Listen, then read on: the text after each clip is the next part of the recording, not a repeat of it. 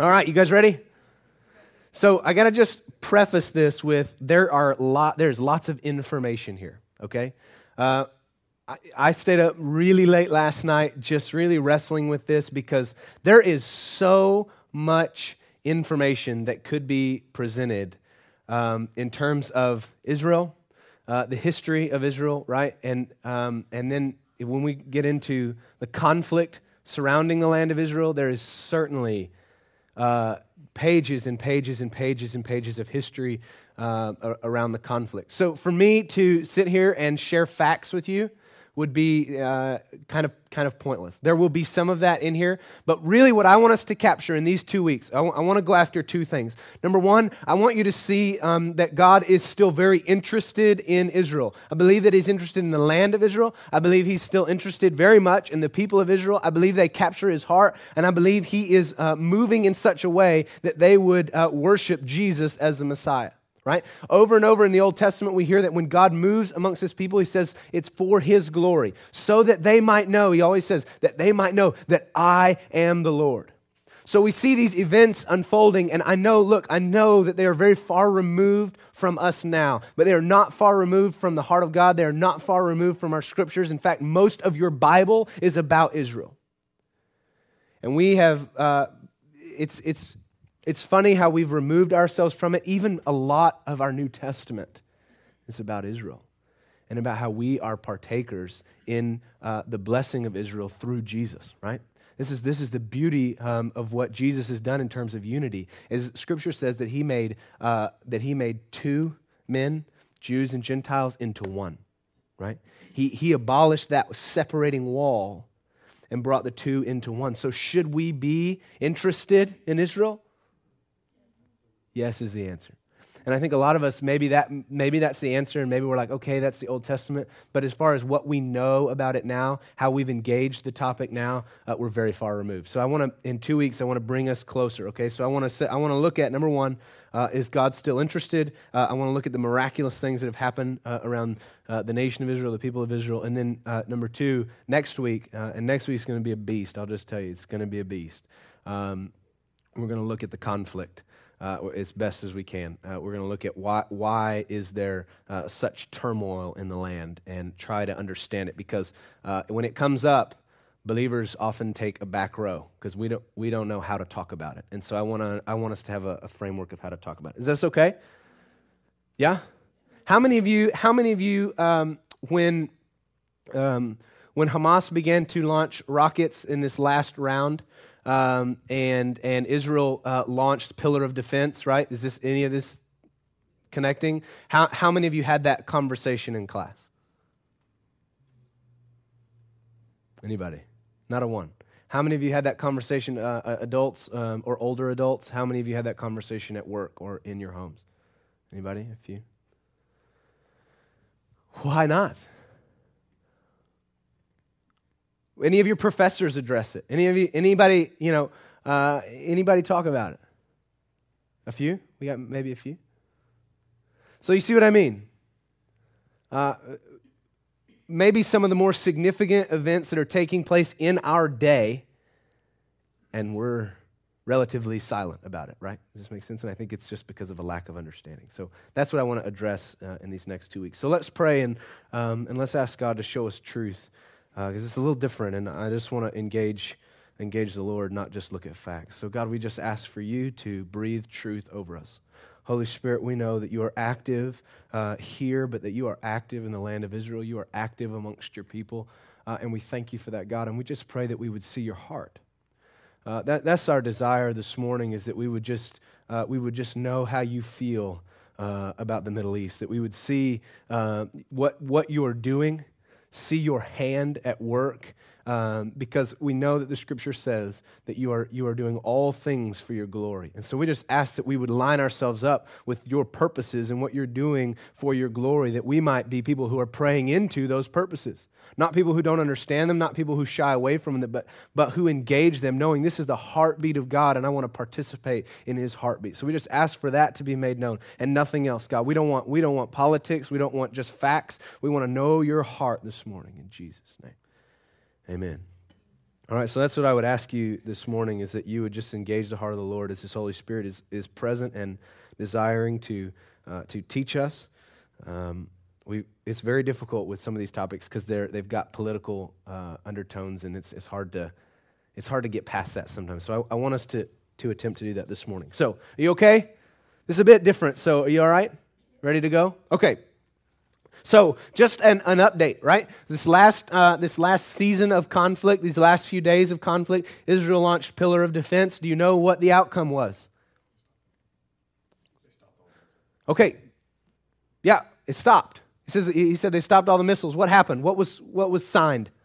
A treaty, right? There was, there was peace uh, that, was, uh, that was agreed upon, right? Hamas said they would, they would no longer launch rockets. Israel agreed as well. Uh, there were some terms to that. We'll look at that a little bit more next week. Um, but there's this continual push uh, for uh, this division of the land of Israel for a sovereign Palestinian state, right? And this is, uh, this is a lot of the problem. We've got terrorist organizations coming into uh, the land of Palestine, attacking Israel, and you've got lots of helpless people in between it, uh, and you've got this war that's going on on top. You see this? So there's lots of, lots of very difficult things to separate here.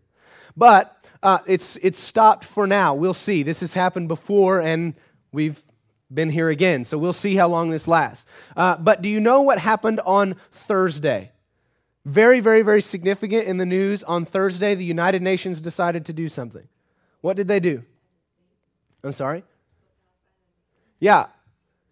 So against, uh, against the wishes, I think it was 18 countries, the United States uh, and Canada were uh, a part of that, that said, no, we, we do not believe this is a good idea. Uh, but 138 uh, nations said that they, they were voting for uh, Palestine to be a, uh, its own state. But here's the deal it's a little different um, than what we think. So, because the UN voted for this, it was not the UN Security Council. It was they just gave Palestine a it's called non-member observer state status it, it really, in the grand scheme of things, doesn't mean much at all. But it has further created tension between Israel and uh, Palestine because uh, it didn't come through direct talks. So these are the things that these are the things that have happened in the last week that are certainly very important uh, that I wanted to kind of keep you up to uh, up to date on. Okay, so you ready? Let's get in the Word and and and we'll go. Um, Ezekiel chapter 36.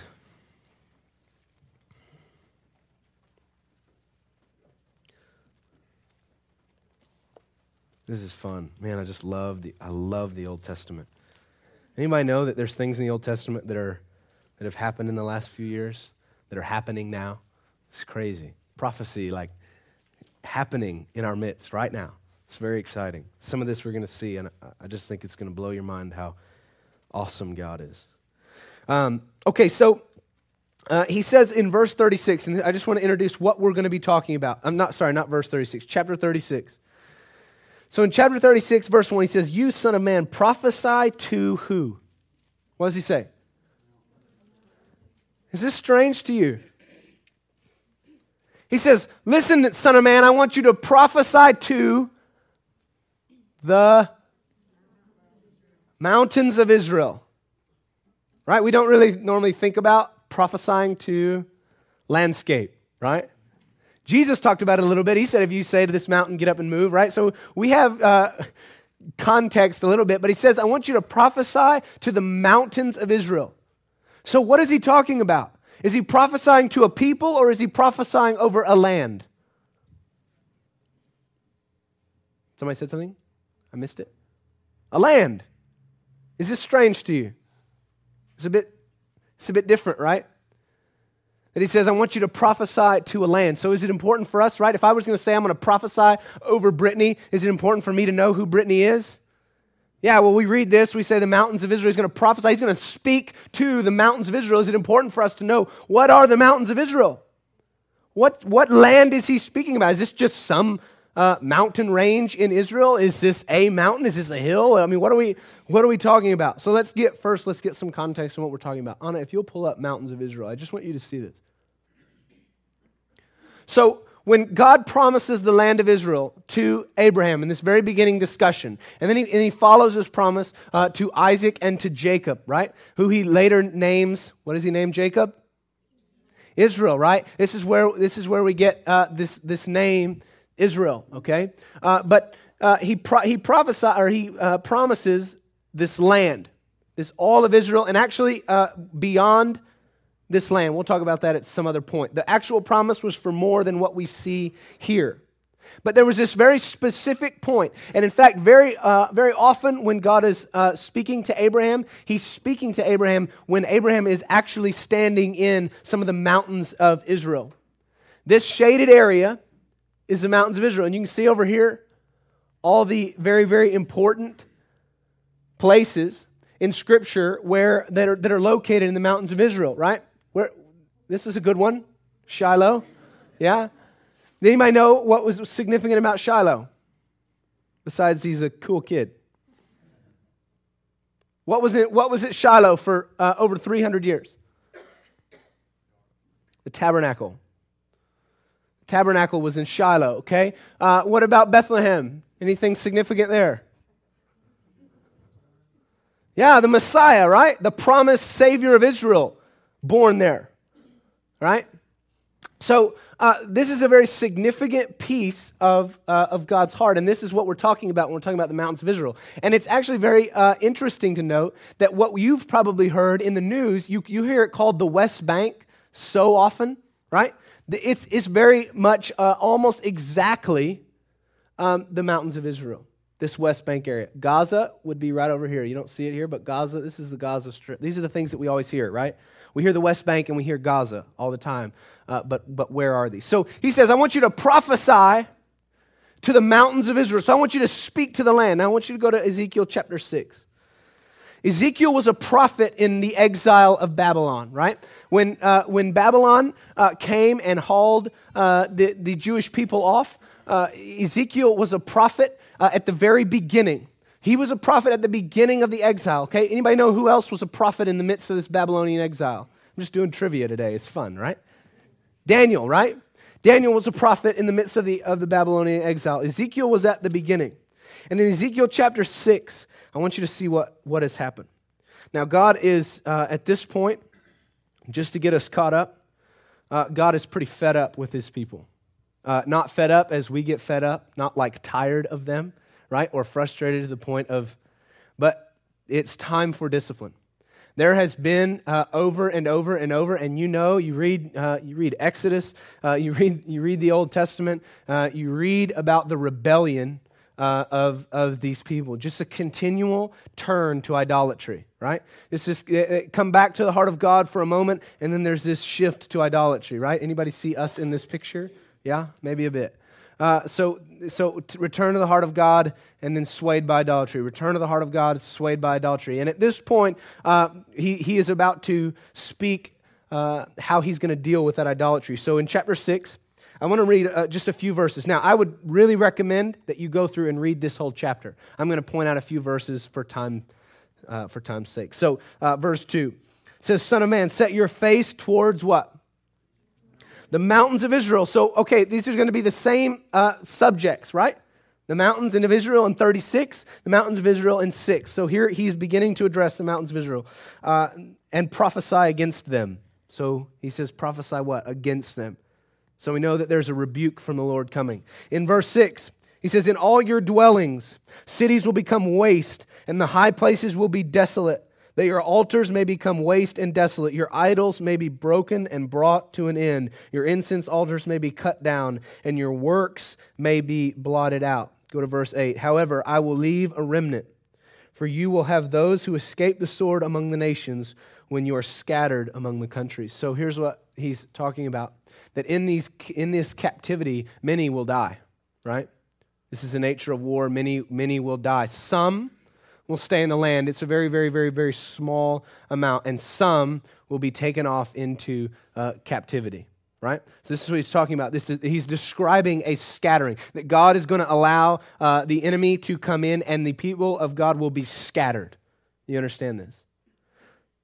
Yeah? This is significant.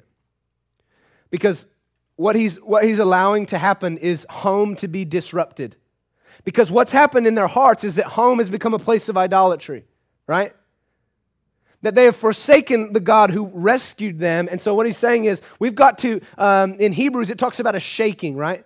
God says he's going to shake until there's nothing left that can be shaken, right? Sometimes this is, these are the seasons that we go through with the Lord, that there are things in us that we hold to so much. And it's not that we hate God, but that we have clung to these items and we're saying, God, free me from these items. And sometimes it takes a removal, right? And this is what he's doing with his people. Sometimes it takes uh, God removing uh, these things that hinder us, and that's what he's going to do with his people.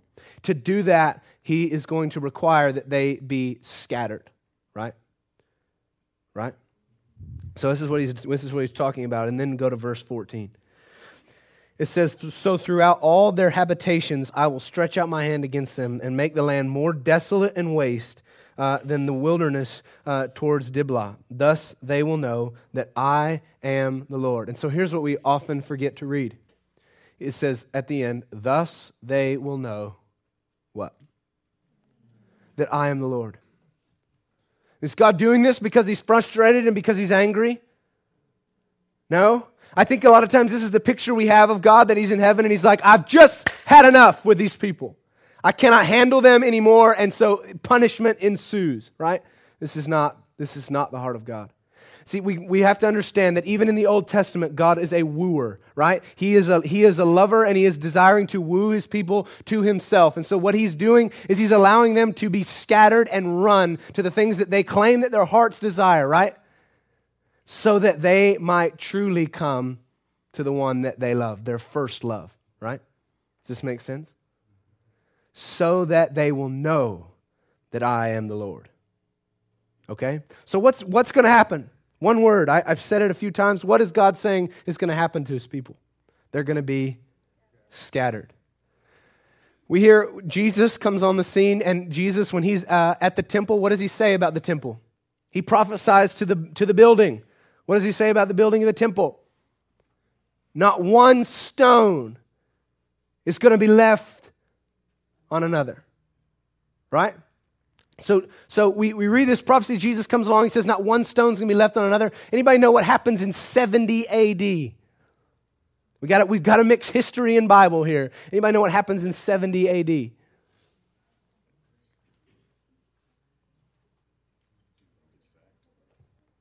Yeah, scatter. Foreign army comes in and scatters the people of Israel. Anybody know what happens in, uh, in 135 AD? The same thing.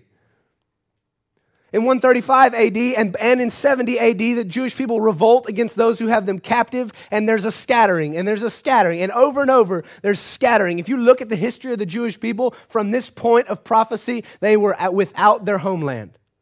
Scattered over and over and over and over and over again. It is a long list of nations who have ruled over the people of Israel. Scattered to all parts of the earth, right? So we see that history lines up exactly with what God prophesied. But then let's go back to Ezekiel chapter 36.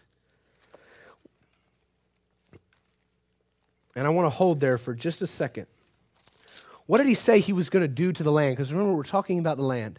He said he's to, the people are going to be scattered, but he said you're prophesying to the land. What was the land going to become? What were some of the words he used in, sorry, if you have to go back, but you shouldn't have to. Chapter 6, what did he say? starts with a D. One of them starts with a D. Desolate, right? He says, I'm going to I'm to make these beautiful places, they're going to be waste places. It's going to, it's going to be desolate. This is a beautiful, beautiful land. Lindsay and I have, uh, have been, and is certainly not a waste anymore. And uh, I'll share a little bit more about that with you. But um, when the people of God are not in the land of God, is this connection happening? It's waste and desolate. And so there is a there is a strong connection between the people of God and this exodus, right? Leaving. Uh, don't confuse. Ex- I'm not. This leaving and then the land becoming waste and desolate. Here's just a little interesting uh, fact. It's incredible how things line up in history. In uh, 1517, the land of Israel was under uh, Turkish rule. And you know what, the, what law the Turks uh, established in the land, they were going to tax everybody that had a live tree. For every live tree, there was a tax. I think this was a government that was certainly hurting, needed some money, right? It's like, I don't know, we may start taxing on trees soon, but uh, just kidding. That was a joke, lighten up. Okay. so they create this tax on live trees. Well, what do you think everybody's going to do? Yeah, I'm not paying you for a tree, right? So imagine when this thing comes out, imagine the chainsaws, right? Imagine what would happen in East Texas. I mean, we're right? Right? Trees just start coming down. This is incredible, though. God said, when my people leave, it'll become a waste place. They come in and they establish this law, just one of many things that happen. Uh, and Israel, literally, all the trees were cut down. The, the rate of, uh, or um, the amount of malaria that was present in the land because all of the vegetation had died and was, was being uh, cut down was at an all time high. People were getting sick and dying rapidly. And there were not a lot of people in the land. For 2,000 years, even when Jesus was around, you got to understand, even when Jesus is around, this was a sparsely populated area uh, by the Jewish people. See, we, we, Rome was there, but they weren't even there in, in, in mass. This was a very sparsely populated, it's a desert region. And so nobody's there.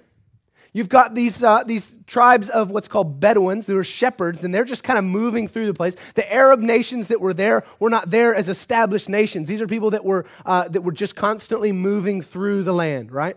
These were like, like uh, you think about uh, people who are migrant workers, right? This would be what, what would be the population in the, in the land of Israel, right? It became completely desolate. There was a, uh, um, uh, this is an excellent book. I'll recommend it to you um, at some point. But in 1882, it, uh, it says that there were about 288,000 people in this entire land. That's, that's not a lot. 288,000 people. In 95, uh, there, there's several million, 7.5 million. So just shows you how, de- uh, how sparse it got. Everybody with me? You still awake? All right? We're, we're almost there. Okay, we're almost to cool stuff. So, you back to Ezekiel chapter 36. When Mark Twain went, I wanted to read you this. Mark Twain went, he, this is what he wrote when he went to Israel.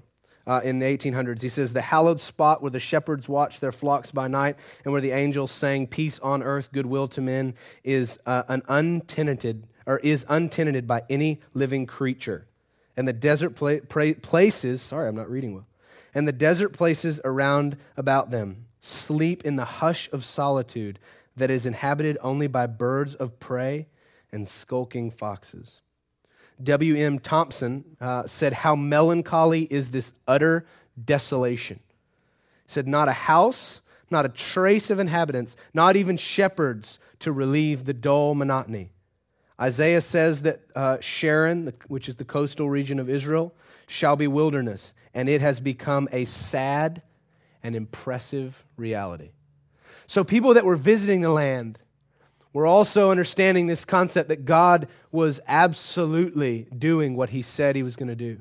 See, this was prophesied in Isaiah, it was prophesied in Jeremiah, it's prophesied in Ezekiel that the land would, without its people, would become desolate, and it had become that. I think we've hammered home that point. Agree? So let's, let's watch the miraculous begin. All right, chapter 36. I want you to read verse 8 through 12. You ready? But you, O mountains of Israel, you will put forth your branches and bear your fruit for who? My people Israel, for they will soon come. This is exciting, right?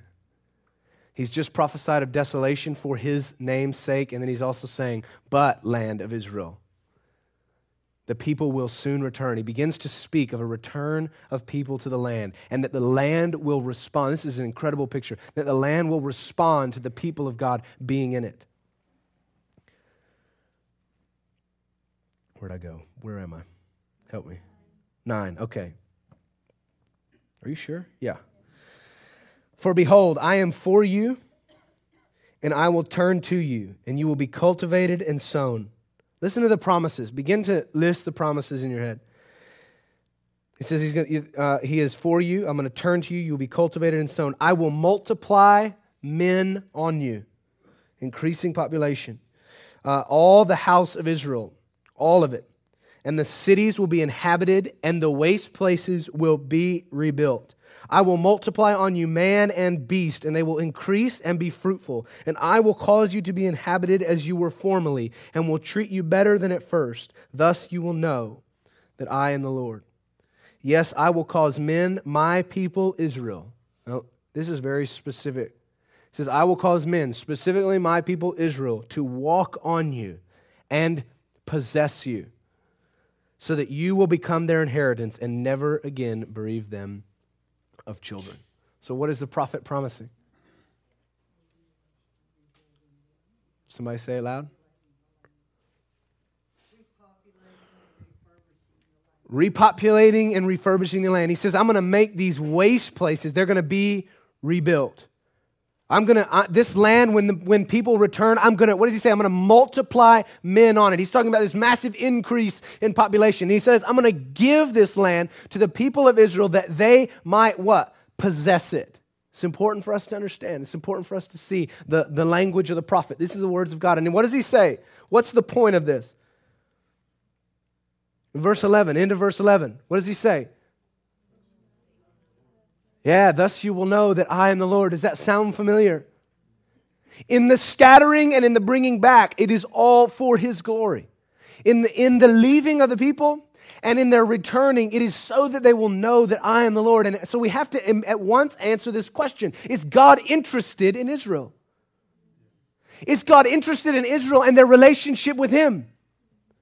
Is God interested in the Jewish people and their relationship with Him? Absolutely. He says, so that you will know that I am the Lord.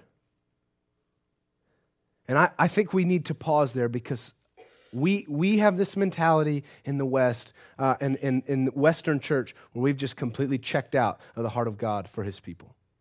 We've been brought into the promise and we checked out. Well, I want you to know God is still very fervently in love with his people. God is still absolutely obsessed with his land. In fact, it is where uh, his son will put his foot down and reign for a thousand years. Do you understand this?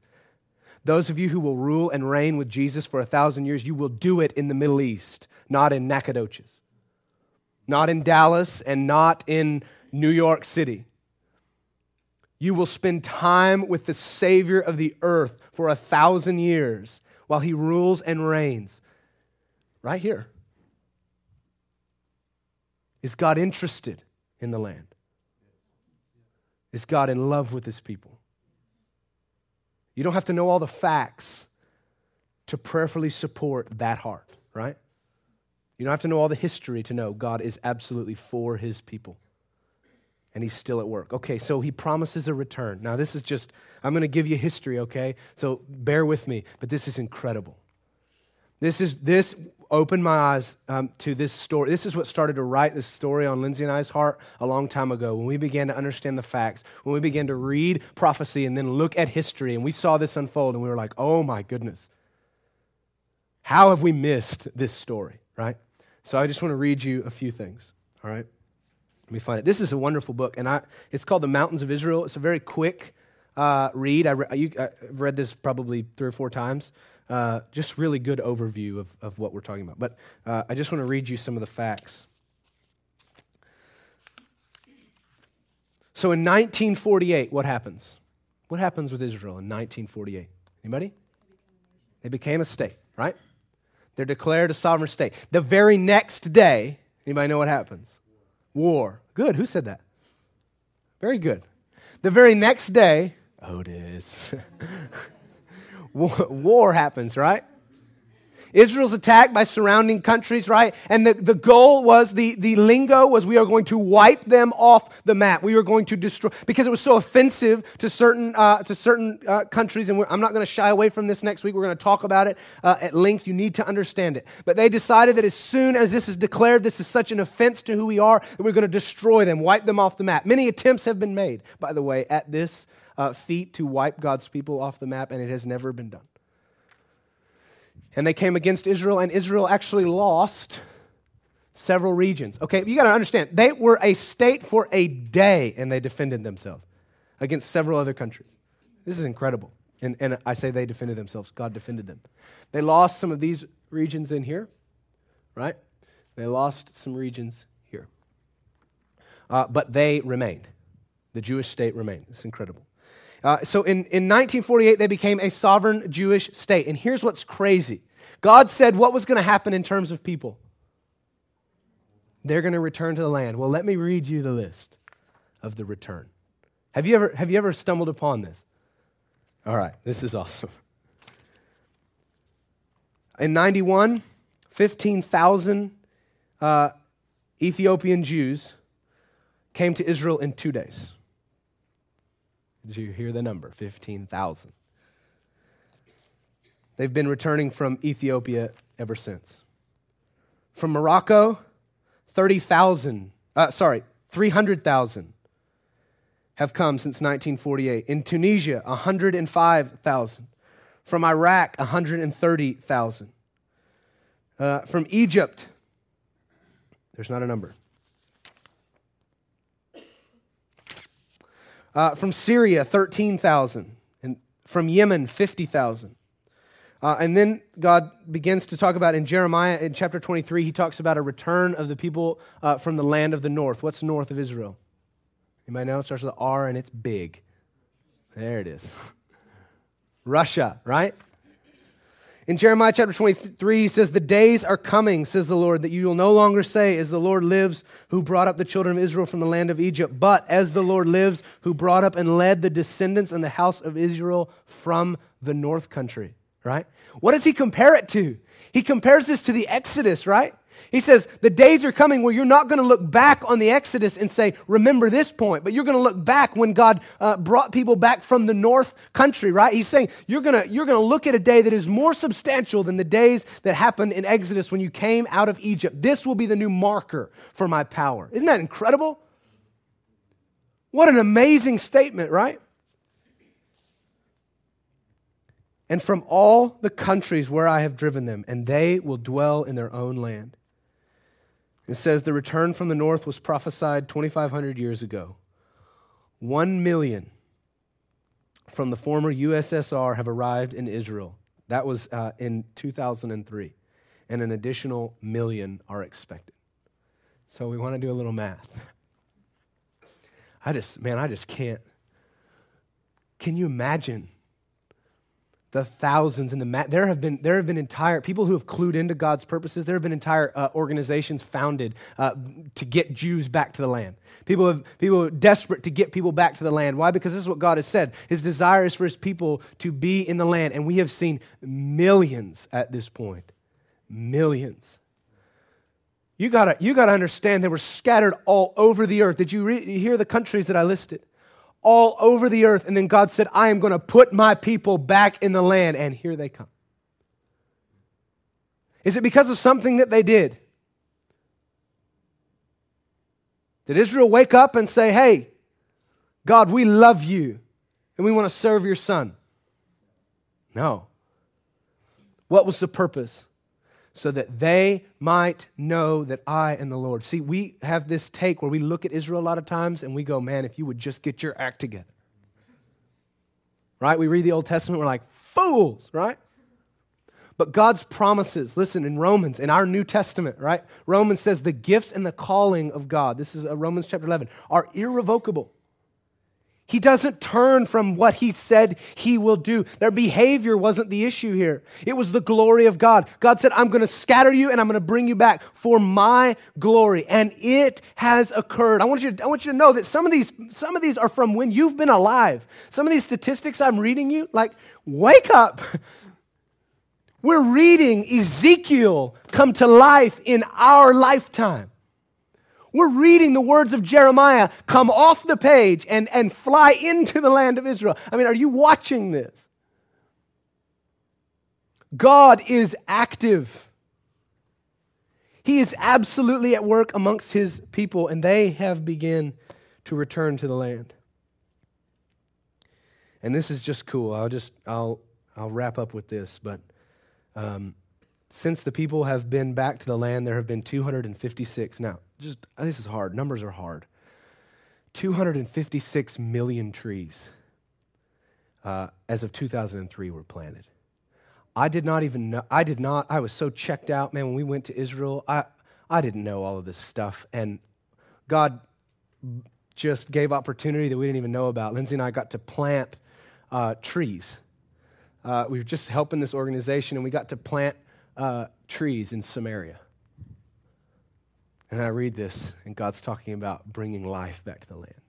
256 million trees have been planted, and the number is rising, right? You, you seriously, uh, oranges as big as your face.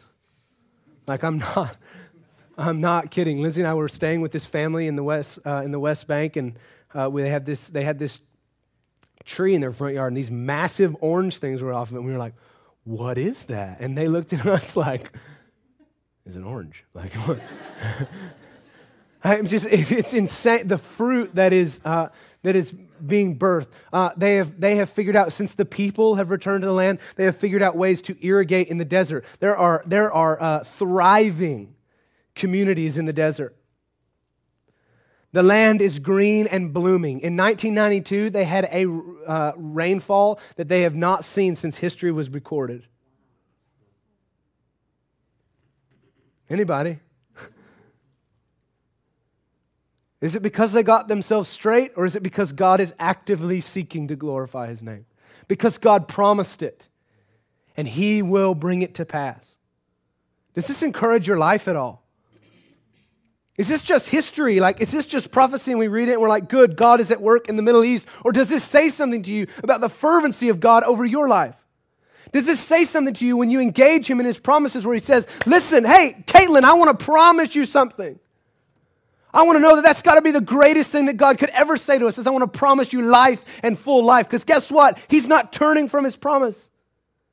Even amongst their bad behavior, God's promise stood. Is anybody alive? Oh, gosh. He is so good. And praise the Lord that we have this viewpoint. Now, I mean, uh, scripture talks about uh, how the, the prophets of old, to see what was happening in Jesus' day, how they would have grown to see the days, right? You remember this scripture? Boy, I think Ezekiel, what, what, if, what if I read those facts to Ezekiel as he prophesied desolation and then return? What if I said to him, hey man, God came through? What a treat for us to be able to observe God coming through. And what does it do to strengthen your heart when God says, and I'm going to send my son back? He's coming back. Guess what, friends? It's a promise. And just like this has been fulfilled and we are seeing it be fulfilled in our day, He is coming back. He has not left us as an orphan. Jesus will return, and all will bow, and all will confess that He is Lord. It's a promise. Not because, Christian, you start acting right, but because God is good. Yeah? Anybody okay with that? In 1967, what happened? Anybody? 1967. I want to close with this. Come on, 1967, big deal. It's a war. You may know what it's called. Oh, somebody said it. You're like, it wasn't me. Who said it? Six Day War. Cool. All right, guys, sorry. Six Day War. Uh, Anna, will you show me? Let me see. I want to see uh, Israel after the Six Day War. Ah, okay. Yeah, let's look at that one. Okay. So here's this is what's cool. Uh, so remember the shaded area. What's the shaded area? The mountains of Israel, right? God said that who was going to possess the mountains of Israel? His, who said that? His people, right? That wasn't, that wasn't part of it that you just get to return. He says, and you're going to possess the land, right? Did God leave it out? Did he like make a long list so that he could come through on a few of them? Or is he going to come through on all of them? Yeah, all of them, right? He says, I'm going to I'm gonna allow you to possess it and I'm going to multiply men on your land. So uh, in 1967, uh, several surrounding countries, uh, support from Egypt, Syria, and, uh, and Jordan, said, All right, we're going to take care of this problem. We're going to we're gonna finally eliminate this Jewish state. Again, right? Again, this happens. In the process of these massive countries coming against Israel, they managed to lose what they had gained in 1948. It's incredible. Israel won back all of these areas that have uh, the star, right? Sinai now since has been renegotiated, uh, but all all of these this region here won back. Uh, here's Gaza. Remember I was telling you about about Gaza uh, and all of the West Bank. What did God say? He said, I'm going to allow you to possess the mountains of Israel. We just said, what are the mountains of Israel? In 1967, uh, Israel was uh, engaged in war and they won back all that had been taken. Isn't that cool? and here's the, here's the problem. And this is what I want to address next week is that we get re- this is where we get really uncomfortable with war, right? Because we don't know how to support it. We don't know how to come against it, right? We, we don't know what to do because we're like, well, war's bad, right? We, we don't want people hurting people. We don't want people killing people. This is obviously not in the heart of God, right? And so we, I think this is part of the reason that we disengage. I think it's part of the reason that we don't know quite how to support Israel because Israel is extremely aggressive. Let's be honest. Read the news. Israel is extremely aggressive, uh, and, and lots of people have been hurt from fire from, uh, from Hamas in Palestine and from Israel back, right? And so we look at that and we go, how could I, how could I jump on board and support that? But what I'm asking you to do is not to support uh, a, a, political cause. And what I'm asking you to do is not support uh, just a, a, nation uh, just for, politicals, uh, for political sake. What I, what I would ask you to do, uh, again, just how we started and what we're going to talk about next week, is w- how does the believer engage this conflict and support the heart of God?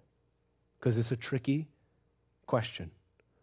As I said, we don't want to support war. We don't want to support oppression, right? There is oppression happening. There are people uh, in these refugee camps uh, in, in Palestine who are not being treated right. Am I supposed to say that I am supporting that? That's not what I'm asking you to do. How does the believer engage in this process? That's the question that I want to answer next week. Does this make sense? As of now, this is the, the land of Israel. This is where a lot of issue is Gaza Strip.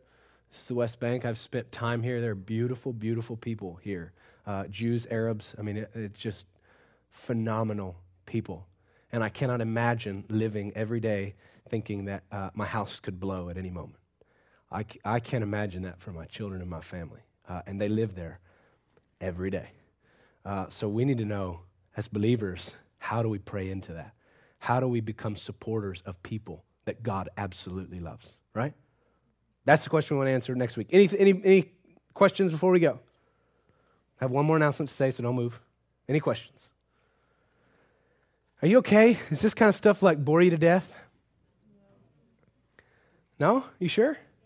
This is hard. It's a lot of facts and history, and uh, but it's really cool. Any history people here? Like the people that love history? Yeah? Okay, so you, maybe you enjoy this kind of stuff? Cool. Anybody love prophecy? Yeah. I Uh, okay, so here's, here's the deal. I just wanted to um, tell you one more thing before we go, and then we're going to go. Um, today is a very exciting day for our church. Uh, a very, very, very, very, very exciting day. Uh, today will be the first time um, that, in a long time, uh, that we will be full staffed.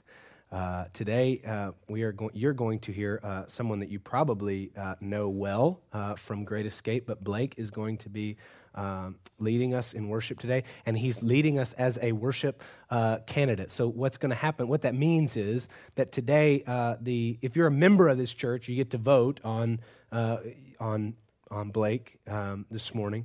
but what that means is we just believe that the Lord has called him here and. Um, and, and his family and his soon to be uh, baby. And so uh, we're just, I'm just so excited. Um, And so that's happening this morning. Uh, and so I just wanted you to kind of just be engaged in the process because here's the deal. Uh, I've stood there in that position, and that's a weird, it's a weird day. I just take, it's a weird day, like for the vote to be coming, and you know, it's like I don't know, it's a weird day. It, it, you know, I chatted with you guys, and you guys are, you guys are friendly and everything. It's still, it's still a weird day. So here's what I want you to do. All right, I just want to send you kind of as undercover prayer people. Right, I just want you to be praying for him uh, and his family this morning that his focus and his attention would be completely on the throne. You hear me? Because I want to tell you something very exciting. If his attention is on the throne, right, uh, then that's where he's going to lead us. And boy, it should be our heart's desire to encounter the throne room of God all the time, right? This is, this is the good news of, of Jesus that He has made it possible for us to enter in. So, what we want to do, whether we're in music or whether we're studying or whether we're just walking down uh, the street or on campus, we want to be in people who are encountering the throne room of God. So, that's what I want you to be uh, praying for for Him, that all distraction would cease. I'm not saying He's a guy that gets distracted, but I'm saying there is plenty of distraction to be found on a day like this. And I want you just to be praying that everything would fall away and that he would encounter his Savior on the throne. Is that okay? Yeah?